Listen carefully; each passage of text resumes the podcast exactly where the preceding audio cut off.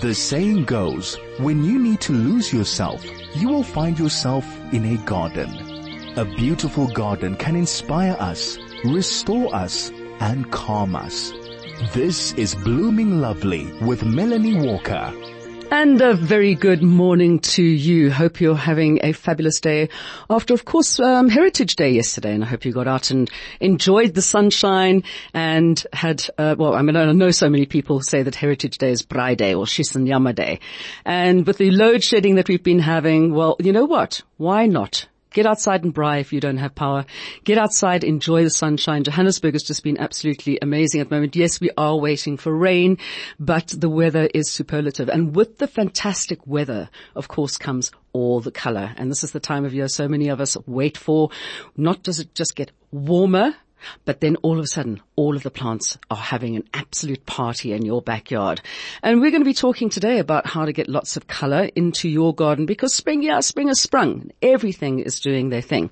Um, if you don't have all the tools you need, don't forget to get your nearest garden center and go and find all the stuff you need because if you don't have it, then you're going to be getting really frustrated. But this spring, we're celebrating life. We're celebrating color. Bright and beautiful is definitely in.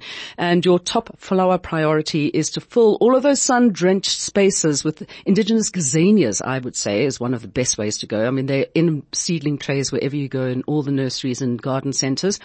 Um, there's new hybrids of them coming out every single year. Lots of different colors. You can also get other types of daisy bushes like your osteospermums, Felicia, um, Arctotis and Nemesia.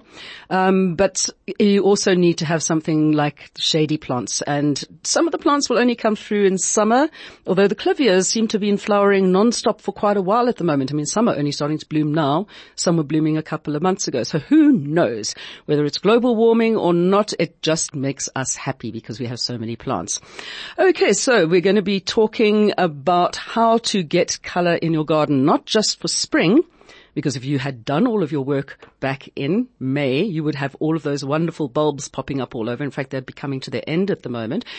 But we also need to plan ahead for what we're going to be doing during summer because once spring has done its absolutely amazing display, then what? we go into that somnolent kind of calm, muted colors as we go along into the hottest months of the year. So we're going to be giving you all the information that you need to be able to have a beautiful, colorful spring garden with an expert joining us on the line right after this. This is Blooming Lovely with Melanie Walker. Well, we have one of the country's top experts when it comes to a certain type of plant. Now, I just find it unfair a lot of the time that our summer flowering bulbs are given short shrift when it comes to being the ones that everybody wants because we always think, oh, bulbs are flowering. Oh, it must be tulips and daffodils and everybody gets their knickers in a knot about having all of those. I, for one, actually far prefer our summer bulbs. So to tell us a bit more about them, we have Charles Barnhoorn, who is the head honcho at Hadeco Bulbs here in Johannesburg and around the country. Good morning, Charles. Good morning, Mel. And how are th- and I know you're in Cape Town at the moment. How are things down there? Has it started raining yet? Um, well, it's it, today is beautiful. It is a lovely day. Um, but you know, as usual for Cape Town, I think we have four seasons in one day. It looks like the clouds and the wind are coming in, um, but it's sunny and beautiful at the moment. Okay, well that's great. Now, one thing um, I was saying there, I'm not sure you might have heard it, is that the you know spring bulbs, well the winter bulbs as we refer to them, usually are the ones that people like the most. But I mean, we have such an incredible mm-hmm. diversity mm-hmm. of not just in uh, bulbs from overseas, but the stuff that we have here in South Africa. So, do you find that you have your your biggest sort of um, demand during the May period when people are putting their, their spring and winter bulbs in, or do you find that it's actually leveling out now that people have decided, well, I want color in my garden when a lot of the other stuff is not flowering? Yes, I mean, I, I agree with you that summer bulbs are underrated in, in southern Africa and we're seeing a shift. Traditionally, people, the, the highest demand has always been around April, May um, for the classics, the, the tulips, the daffodils, the hyacinths, Dutch iris, and, and all of those spring bulbs that are now in flower. Um, but I think, I think many South African gardeners are waking up to the fact that we have long summers, um, and, and we have good intense summers and the summer bulbs thrive, uh, in our climate. And of course the star of the show is dahlias, um, which will flower for months on end in your garden. But for me, the summer bulbs are completely um, underrated and, and deserve more attention. Okay, so we've got so many South African ones. I mean, immediately I start thinking of gladiolus and, um, yeah. you know, I, I'm, not talking now about the winter bulbs because we've got the sparaxis and tritonias and ixias and all of those kind of um, plants. But what are the stars of the show when it comes to the summer flowering bulbs that are indigenous? Yeah, look, I think gladioli, um, are the most showy and of course they've, they've been popularized around the world. Um, but, but they originate from here and and and they also have a very long flowering time. Um, you know, obviously with the long stalks and, and the progressive uh, florets that open up up the stem, you you get long flowering time. They attract bees. Um, so for me, gladioli are a very important part of the garden, especially planted towards the back of a bed, um, where they give a lot of height. Gladioli are probably uh, the tallest of the of the summer um, bulbs, and then um, Eucomis, I think, is is lovely. Um, also indigenous pineapple flower that mm. is, and has a lovely fragrance. Probably the second best fragrance of the of the summer bulbs. Um, polyanthus being being the most uh, fragrant, but polyanthus is not is not indigenous, but it is of course lovely. There's crinum is indigenous. You get quite a few different crinums. Um, nerines and you've got a new one, which is a cross of the Nerine and um, Amaryllis. So you've got the Amaryllis, Amarines. Exactly, the Amaryllis belladonna. That's the Amarine. Yeah, and we have basically we've reintroduced them, um, and there's there's a, a, better assortment nowadays compared to 30 years ago when we when we first developed them. But they're, they're a cross between Amaryllis belladonna and Nerine, which uh, it's it's a, it, between two different um, genera um, which is of course particularly interesting. And they have lovely flowers, uh, nice height as well, and, and long flowering time. Well, I mean, I've been looking at all of the new plants that are being developed and brought out. I mean, how often do you bring out not just like new varieties within the genera itself, but like crossing that and getting the amarine? Um, is it something that we can look forward to in the future? Yes, for sure. So we we have a massive uh, R and D um, department, which you've seen, Mel. Uh, many beds of, of different um, species and hybrids um, that that we are constantly experimenting with and testing, um, and we've been upping the effort on that the last few years, and we have a lot of, um, you know, it, it, takes a few years to bulk any any type of bulb up into a quantity that we can introduce it to all of the garden centres. Um, but we have a lot that are now approaching that critical quantity that we can start to um, start to distribute and, and offer to the public. So there, there, are a lot of new introductions coming over the next few years. Okay, and one of them, of course, is amaryllis. We'll get onto those in a moment. But um, mm. you say that we have the right climate for most of the bulbs here in South Africa, but of course we have different climates in Johannesburg and Cape Town and KZN. So. Yeah are all of the bulbs able to grow in all of the areas without too much problem or there certain things that you should shy away from? Say that if you live in a winter rainfall area as opposed to a summer rainfall area. Yeah, look, it's a very good question and South Africa has such different climatic regions. Um, but as a rule of thumb, the summer bulbs are suited to all of South Africa and that's that's true for every part of South Africa. The only real difference being that if you're in a in a summer non-rainfall area, um, so let's say the Western Cape mostly doesn't get that much rain in summertime, um, then of course you if if you're planting summer bulbs in an area that doesn't get summer rainfall, you'll you'll need to supplement with water.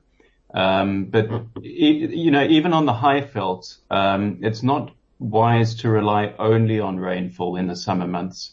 Um, as you can see at the moment, I mean, Joburg's terribly dry, but you could actually plant your summer bulbs out, but you would need to still water them twice a week. And, and what does help, of course, to be water conscious, um, is to put a really good thick mulch down mm. at, at planting time. And the best mulch, of course, is a compost, well rotted, uh, excuse me, compost. And, and of course, make it about an inch thick, two centimeters thick or three centimeters thick and that helps to retain the water um, and regulate the soil temperature as well. So, I mean, would you say that bulbs are actually water-wise plants? Because I know we, I mean, we, we talk about water and um, those of us in the green industry are always banging on about there's never enough water. And of course, with the droughts that have been happening down the Western Cape over the last few years, what's happening in the Eastern Cape at the moment, although I believe they've had some good rain in the last couple of days. Um, what, what is the bulb's thirst level like? compared to other plants? Look, I think bulbs are water wise in two ways, actually. If you think about it, the entire reason that a, that a bulb, uh, and we use that in, in the general sense of the word, so it includes things like corms and tubers and roots. Um, a bulb has evolved to be uh, dormant at the time of year when there is no rainfall. Um, as as we have in this country, most of the bulbs from the Western Cape, as an example, grow and flower in winter time. Um, or, or, flower in spring, but they're adapted to winter rainfall areas. And, and those bulbs that are indigenous to the Highveld um, will be dormant in the winter time when, when they're not receiving uh, much rainfall. So in that way, bulbs are exceptionally water wise for at least half the year. And then in their active time, um, because of that, that storage organ of the bulb as well, um, bulbs do contain moisture that they can go a certain amount of time without moisture, even during their active time. Um, and they also put down very deep root systems, uh, much deeper than, um, say, annuals or bedding plants. They, they, they put down root systems that can be 30 centimeters deep. And the reason for that and the advantage of that is that they're pulling, they're, they're, they're putting their roots down to a level where, um, if you if you have a decent, let's say, thunderstorm of 20 millimeters, and and the, the, the moisture seeps down to 30 or 40 centimeters into the ground, and you don't have rainfall for five or six days after that, the bulb still has plenty of moisture because it's tapping down to a deeper level. Mm. Um, but of course, you you can further take that um, in, in more water-wise just with your own behavior by using the mulch, um, by planting bulbs in semi-shade areas rather than full sun, um, with the exception perhaps of dahlias, which really do thrive in very full sun. Um, harking from Mexico, of course, they they they they, they love the heat. Um, but all the other summer bulbs, you, you can get them to be a little extra water wise by just reducing their amount of evaporation and, and popping them into semi-shade areas. Okay, so dahlias, of course, we know we're all waiting for the dahlias, and I know that um, they're, yeah. they're, coming up onto the website. And of course, everybody can actually not just go into a garden centre and buy your bulbs from there, but you can go online to hadeco.co.za and go and visit the shop and, and put in an order. Um, one thing a lot of people have said, yeah, but it always says it's out of stock, and I'm like, yes, because they're not in stock yet. it's not that everybody's bought them all yet. It's just that we're waiting for them to get to the right time of year that you can put them. But you can always order ahead of time. However, the one thing is, is that you may be able to order them and get them, but it's not the right time to plant them. So when should you, by yeah. the rule of thumb, plant out summer bulbs? Yeah, so summer bulbs, the, the planting time is quite long and you can be planting from now countrywide, even though it's still a bit cooler in some parts of the country, but that's fine. Dahlias um, prefer to be planted later, which is why we release them a little later as well. I typically plant my dahlias uh, not before the end of November. Um, and they can be planted in December as well. I've planted as late as January, but that's a touch too late. Um, and if you, if you, if you plant them later rather than earlier, you actually get a longer flowering time. And that's typically all the way up until the first frosts, be it June or July. Uh, and one little trick there to encourage their their growth and their flowering is to prune them. And it's, it's nothing as technical as pruning roses. You, you just, um, cut, cut about a third of, of the, of the plant back once they're into full, development, once they're fully, uh, in full size, let's say. And if you cut flowers for the vase, um, that actually stimulates more growth of, of more flowers. But there's certain dahlias that they say that you should what prune off the, the two side shoots and just keep the center shoot going with the flowers to get bigger flowers.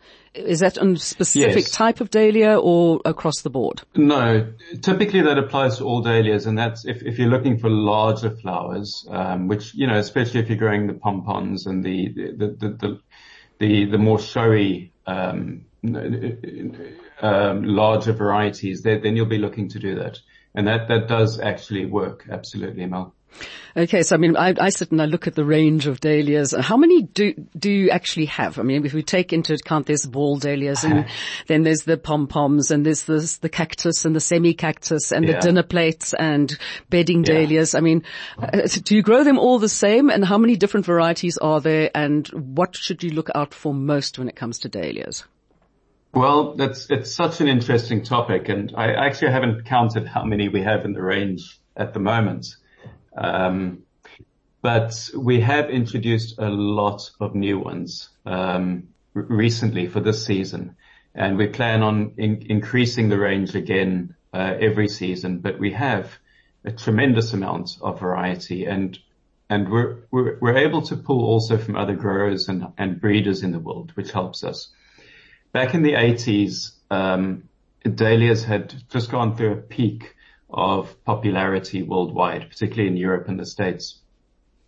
And and then they that popularity backed off a little, which I can understand in countries like um, like England and Holland. They have quite short summers, and um, unfortunately, the popularity decline also happened here in South Africa, which to me never made sense, of course, um, with with our glorious summers that we experience. Mm.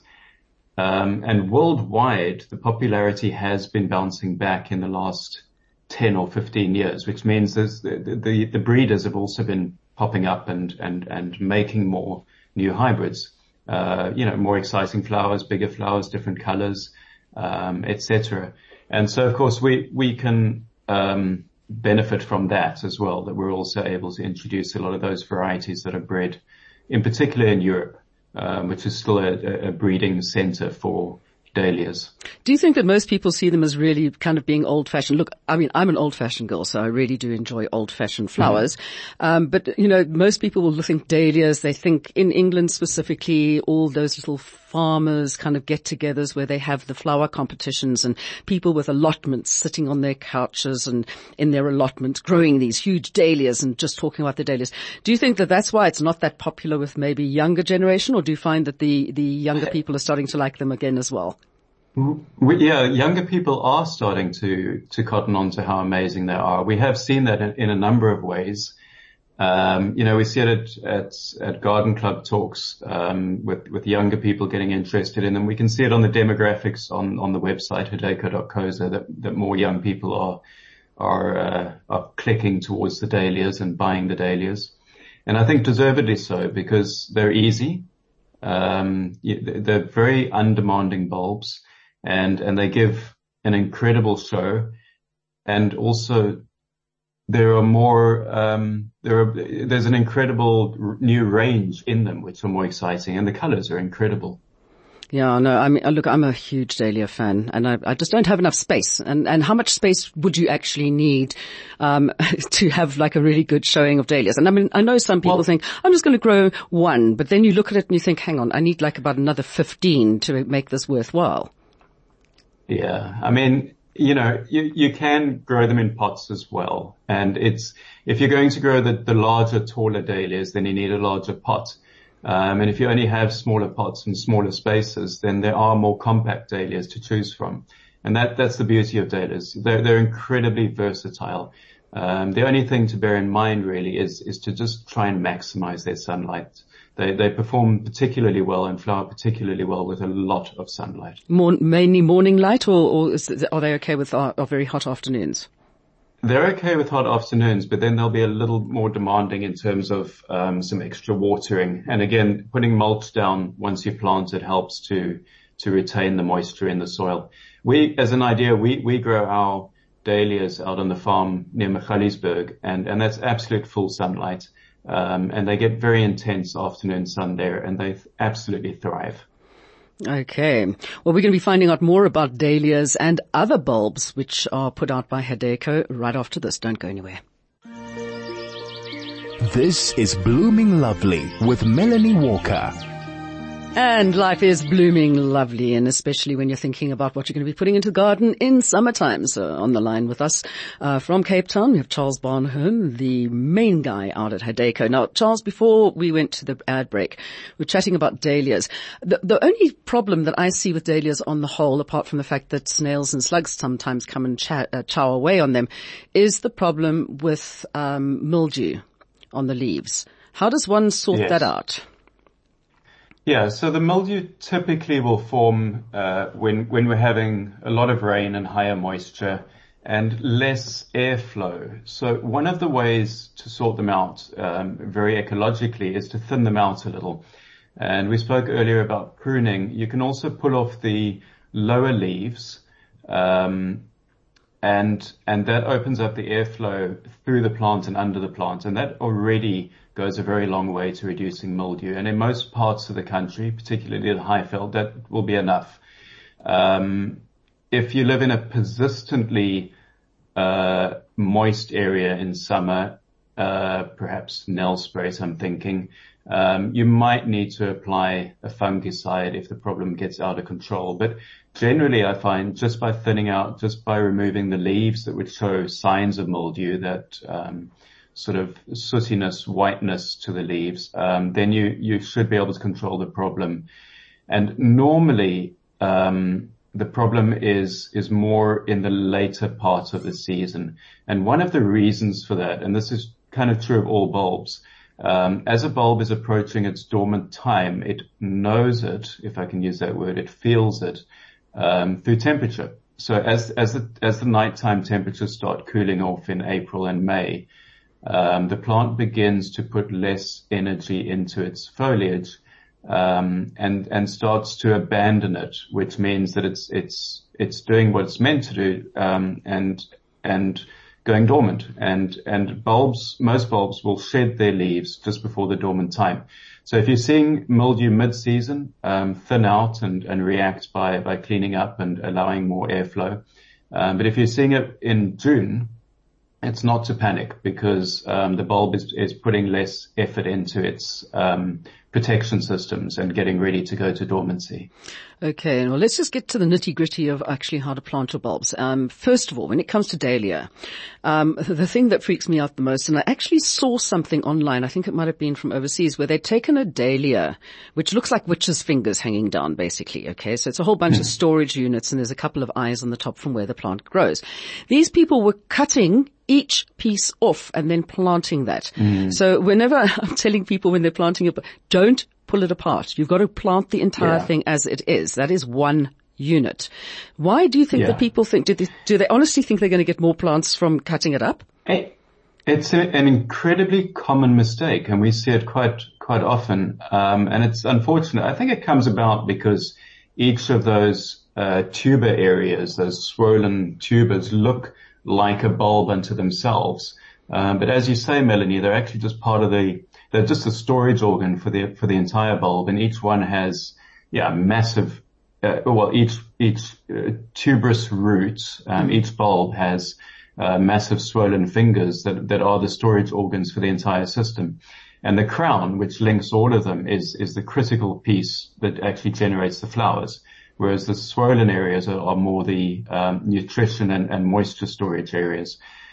If you if you grow dahlias uh, a couple seasons at home, those uh, tuberous roots will themselves multiply, um, and and then they can be split, but very carefully that each system has its own crown. Uh, and and but but certainly don't pull off um, the, the swollen tubers off of each one. Yeah, it's, it drives me mad when people are saying, oh, but my dahlias aren't growing. And I'm like, well, mm. I'm not surprised. When they dig, I say, well, you know, dig it up, send me a picture, let me have a look and see what you're doing. And then I'm like, oh yeah. gosh, really? Um, but to get back to the absolute basics, I mean, I think rule of thumb when you're planting any bulbs with the exception of amaryllis, and things like your um, irises is to plant them the same depth below the soil level as they are deep themselves. Is that correct? Exactly right, Mel. Exactly right. And another rule of thumb is pointy end up. um, which doesn't apply to something like a ranunculus where, where the claws go down and, and dahlias where you're putting the, the swollen bits more down and the crown more up. Bulbs are incredibly tolerant and clever though. If you do get it wrong, um, they, they're either able to, with their root systems, work their way around or, um, or, or simply, uh, send the stem upwards, even if it has to take a slightly longer route. Yeah, and bulbs are very, very clever little things. I mean, they're just one power pack all in one little thing. But um, yeah. now we, have got to get on to the, I would say probably the best seller that Hadeco puts out, not just here in South Africa, but also worldwide, which is the amaryllis. Although what we call amaryllis here are in fact hippeastrum. Yes. So I think hippeastrum is a much harder thing to say and amaryllis is much easier, which is why we're having trouble uh, getting people to to to go with the correct name. Um, and a couple hundred years ago, the Amaryllis belladonna from the Western Cape was confused with Hippeastrum, and they thought it was the same thing. They are incredibly similar in many aspects, um, both true bulbs, um, but they are different genera.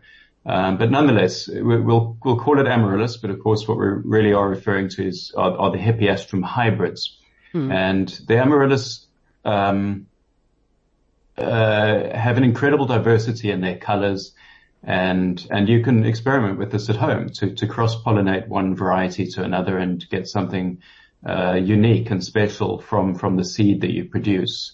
Um, and we have at Hadeco we have I would say the world's largest hybridizing program on amaryllis, um, with the result that we have uh, every season new varieties coming out that um, we're able to offer around the world. Um, South Africa exports a tremendous amount of amaryllis to Europe, to the States, and nowadays, of course, also to the to the East, to China.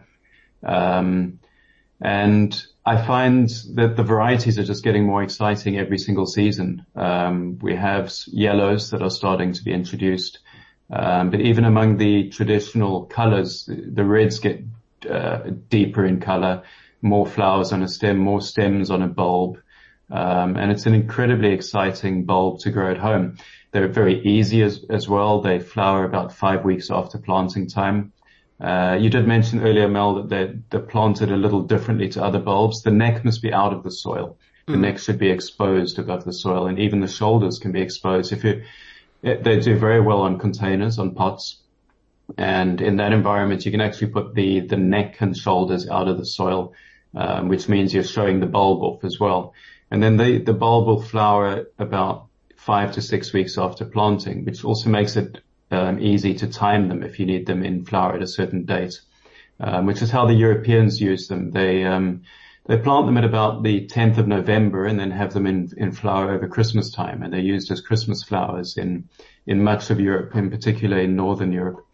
And in this country with our wonderful summers, um, your mother bulb, we term her, will make daughter bulblets. She'll clone herself, uh, particularly during the second half of summer, um, so that you'll actually have just naturally, without without doing much except uh, providing regular watering, you, you'll have um, more bulbs next season compared to this season. I think a lot of people tend to think of amaryllis or have hippeastrum as being kind of a, plant that you would grow in a pot. Whereas, I mean, I do have mine in a pot in the garden, but it's a really big pot and it's been there. I mean, we're going into now the ninth season since I planted my fireworks and they come back bigger and mm. better every single year. And I'm, I'm a chaotic theory, kind of chaos theory hmm. uh, gardener, which means that my plants don't generally get food or water at all and they just keep on coming back. So they, amaryllis are actually quite hardy, aren't they?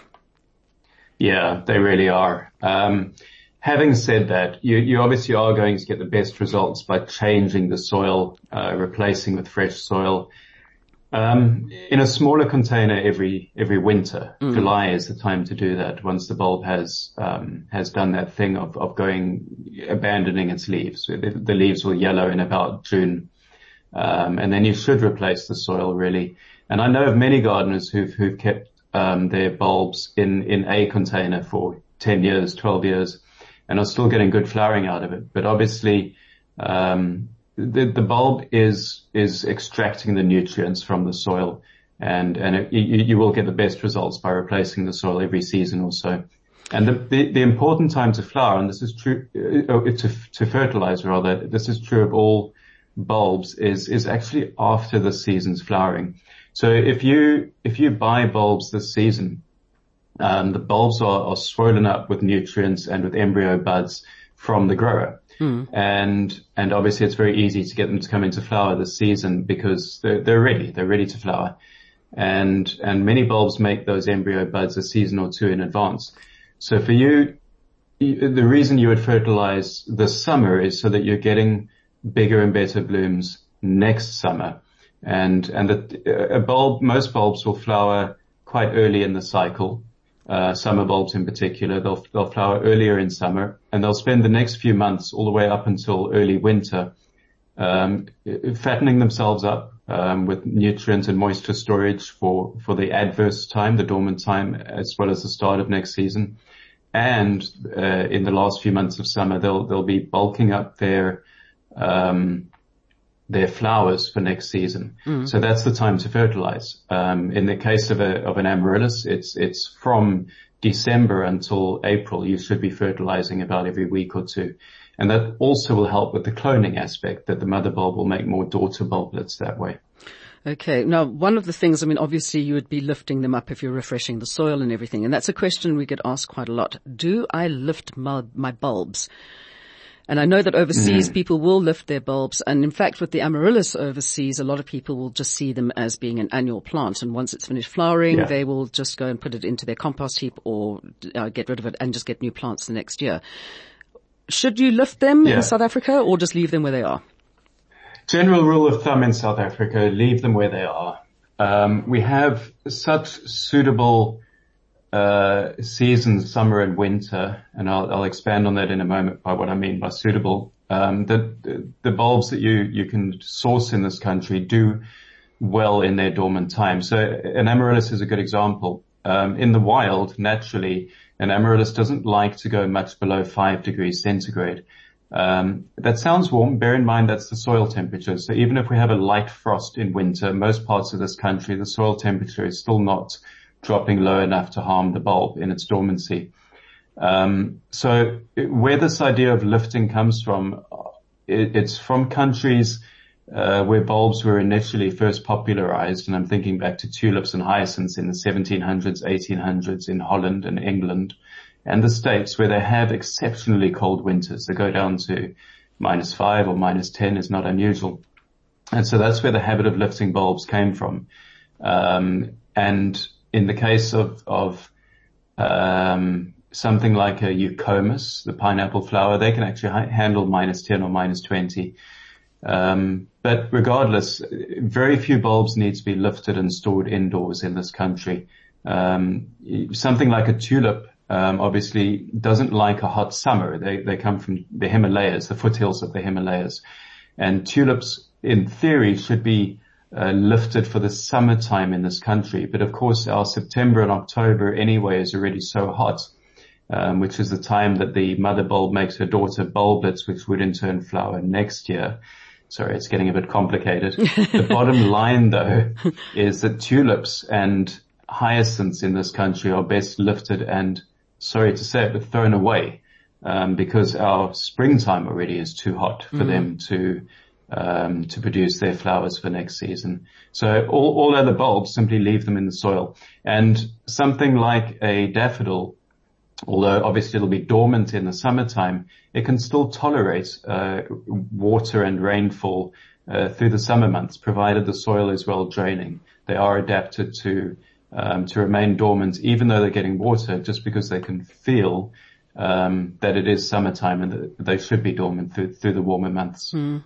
Okay, well, back to the amaryllis for a moment. Um, I don't think they have very many problems, do they? Um, so you don't have to give them that much in the way of care and attention, with the exception, of course, of the lily borer, which we all hate. The lily borer, exactly. Yeah, the lily borer, aka uh, amaryllis worm, uh, the yellow and black banded worm Horror. that destroys all amaryllids, which includes eucomis, clivias, crinums, nerines, anything with those um, spiky long leaves. Um, Yes, so the amaryllis worm is certainly, the lily borer is certainly something to look out for and, and the moment you see them, pick them off and remove them immediately. Um, there are some relatively natural, e- ecologically minded um, sprays that you can use as well if the problem does get out of hand. But certainly don't leave the lily borer to to do its thing because it'll work its way down the leaf and leave a stripe going down the leaf and into the bulb eventually. And and will actually destroy the bulb as well. Mm. But aside from that, they are incredibly easy here. Yeah, no, I, I, love them because I can just leave them alone and they do their thing. Um, and one question we have from a lot of people is, when are we going to get a blue amaryllis? What is it? Everybody has this thing that they mm. want to have blue flowers. I mean, I know that there's a turquoise flower uh, colored ixia, which um, hopefully we'll be able yeah. to bring out soon, which is like really fantastic. Yes. But what is yes. this thing that people want to have blue amaryllis? I- uh, a good question, Mel, and I, I, guess it's because people want what they can't have. Um, so I think, you know, if you naturally, amaryllis have a, a, a, very good range of colors in their, in their makeup, but blue's not really in the flower very much. Mm. So I think that's going to be quite a challenge. We are trying. It's not to say we won't pull it off. Um, I'm always looking out for hints of blue in the breeding program to try. And the moment we get that, the moment we get soft blues, light blues, uh, hints of blue, then, then I think we'll be on the track to actually achieving it. Um, the closest thing there, there is a, um, a genus different to amaryllis, different to hippeastrum called Worsleya, um, which does have blue flowers. And I'm trying to to source those, that we can introduce those to, to gardeners because that would be a good substitute, I think, and grows quite similarly to, to the amaryllis. Well, I, I do know that there is, um, an amaryllis, well, a hippeastrum, which is, wasn't actually an amaryllis. I think it's actually an amaryllis, isn't it? It's a blue colored one, but it's only found in a specific area somewhere in South America in the middle of a forest next to a waterfall. so we're not going to be able to get that wow. from there. it's one of those things, just one of those things. But yeah, I mean, going at the colors, I mean, at the moment, the one that um, fascinates me is because, I mean, I'm a huge fan of your Zantedeschia aethiopica, which is our indigenous, as people would call it, yeah. either a calla lily or an arum lily. And I love yeah. the pure white ones and the green goddess and all of those. But now the, the yeah. Hybrids are available in such a range of colors as well. Are they good for the garden or should you keep those in pots? Sorry, I just dropped an earphone there. Um, they are good for the garden and good in pots. Obviously the aethiopica, the white, is in flower right across the Cape at the moment. And it's a particularly good season of it. Um, they do very well in vleis and marshes and just driving around the Cape, you can, you can see them all over the place, uh, very nicely in flower. The hybrids that we offer, are much more compact and, and flower later in summer and come in a tremendous range of, of colors. And the incredible thing about them nowadays, um, th- these have been hybridized by breeders in New Zealand and Holland and other places mainly. And the amazing thing about them is that they have so ma- so many flowers per bulb. Mm. Um, and, and, you know, you can see it on a, on a, um, tuber when, when you buy them. They have a, a, a, an amazing amount of eyes. And so they're very well suited. A lot of them were bred for pots, for small pots, um, to be sold um, as potted flowering plants in, in Europe and, and other places. And, and one of the goals was to make as many flowers on the pot as possible.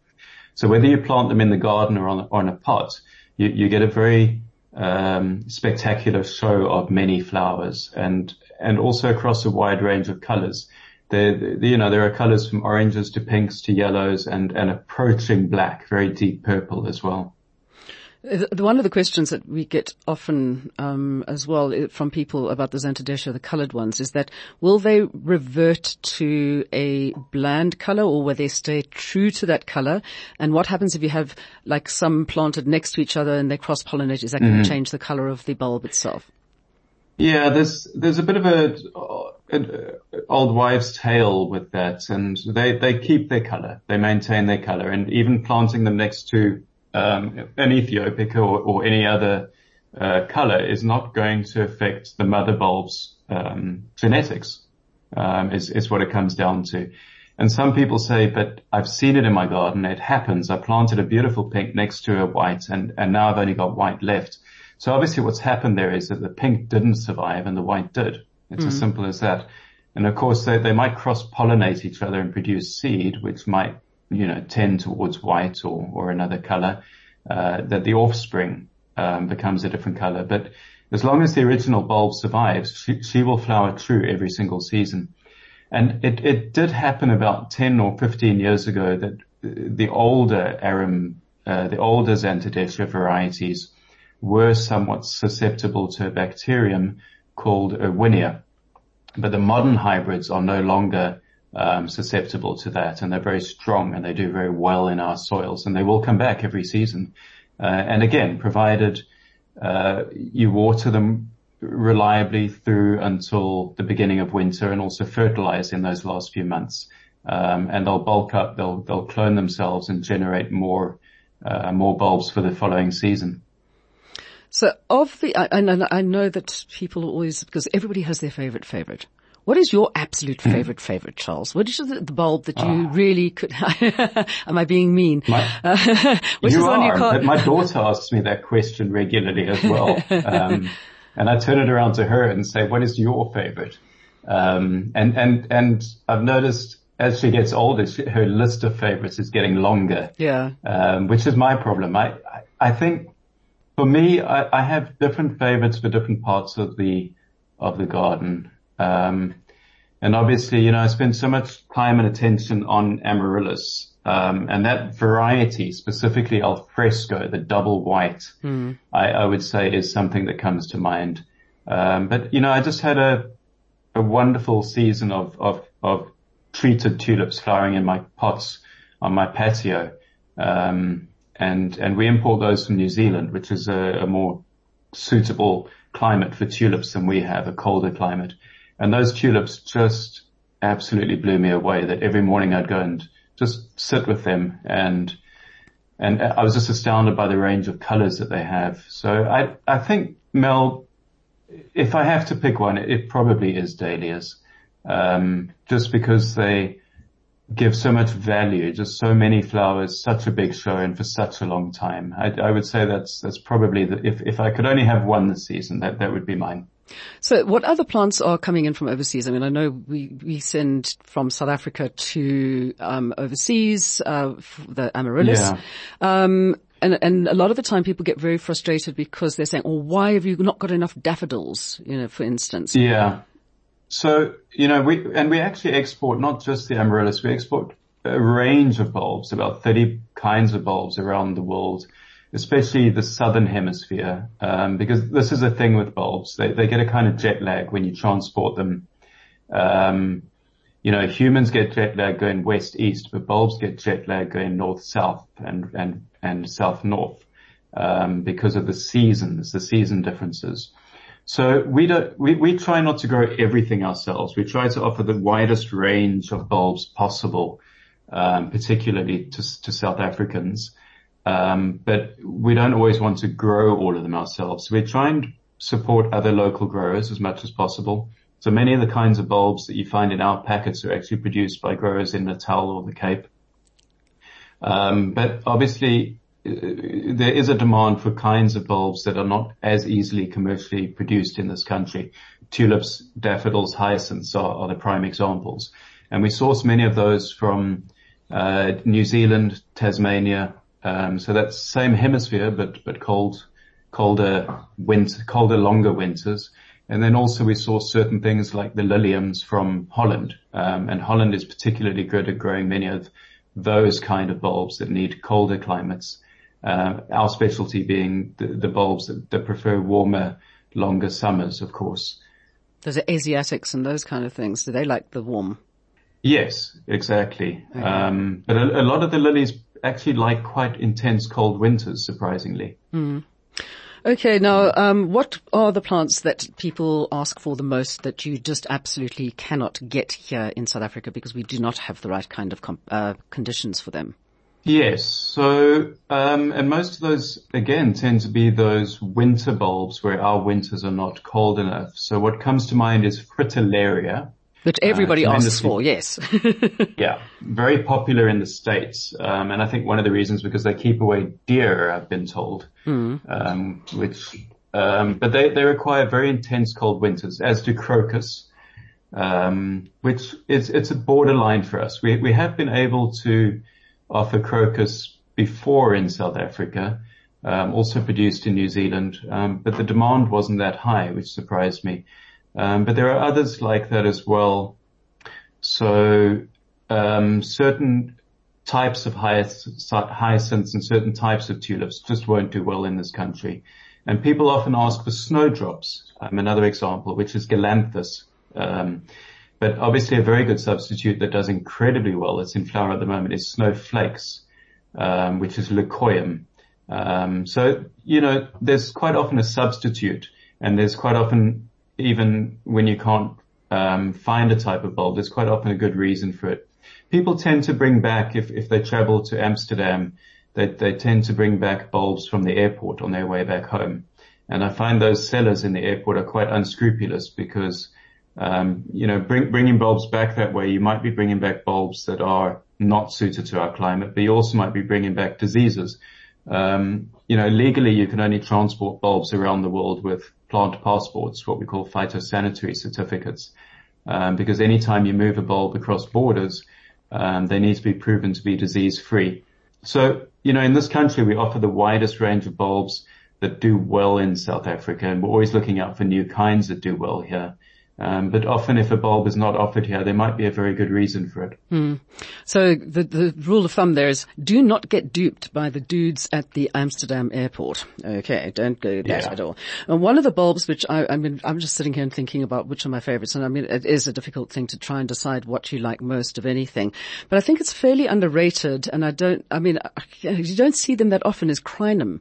Um, I've got what yeah. I term a sacrificial crinum in my garden because I realize realized that the little moth that lays the eggs, which turns into that horrible lily borer, actually prefers the crinum to the other plants. So mm. I keep the crinum far away from my amaryllis and then the moth will go there and that plant actually can handle the lily borer, but you're only going to have to look after one plant, okay? But they are the most exquisite plants. The flowers coming off of those things are absolutely phenomenal. Yeah. I agree. And I, I, was about to turn that question around on you, Mel, and ask you what is your favorite bulb. Um, but I think now we know.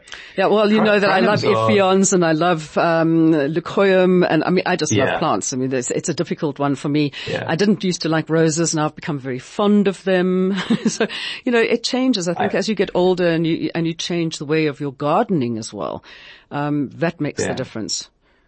I think that's probably the ultimate um, joy of gardening is it's a diversity and and just you know I, for me it, it feels like a a collection. I, I just want to keep getting more kinds of plants. But yeah, the crinum, you know, crinum is is an interesting genus because you you you find naturally you find species across the world really. Mm. Um, they come from many different parts of the world, and you, you get some from the from the tropics as well that are also interesting to grow. Um, but we have quite a few species from this country and they are incredibly hardy. They have very long lifespans. They make really large bulbs, which makes it hard for us often to sell them. Uh, many of the species make bulbs the size of footballs. Yeah. And of course people, gardeners expect to buy a bulb and have it flower the same season. In the case of a crinum, it's quite tricky, um, because the bulbs are so big and heavy at, at, um, flowering age. Um, but once you have a crinum, um, you can just leave them in place and they'll keep cloning themselves and keep making masses of flowers for, for many weeks. Um, and, and I, I, I, adore crinums as well. Um, tricky to put in a container is perhaps the only negative about them. You need a really large container if yeah. you're going to do that. Well, you can pretty much grow anything in, in a pot except a human. Yes. well, Charles, thank you. So much. yeah, we can grow grow some people in a pot. There we go. Um, well, thank you for taking time out of your your rest and relaxation day to to join us and give us a bit more info about this. Of course, if people have any questions, how would they get hold of you?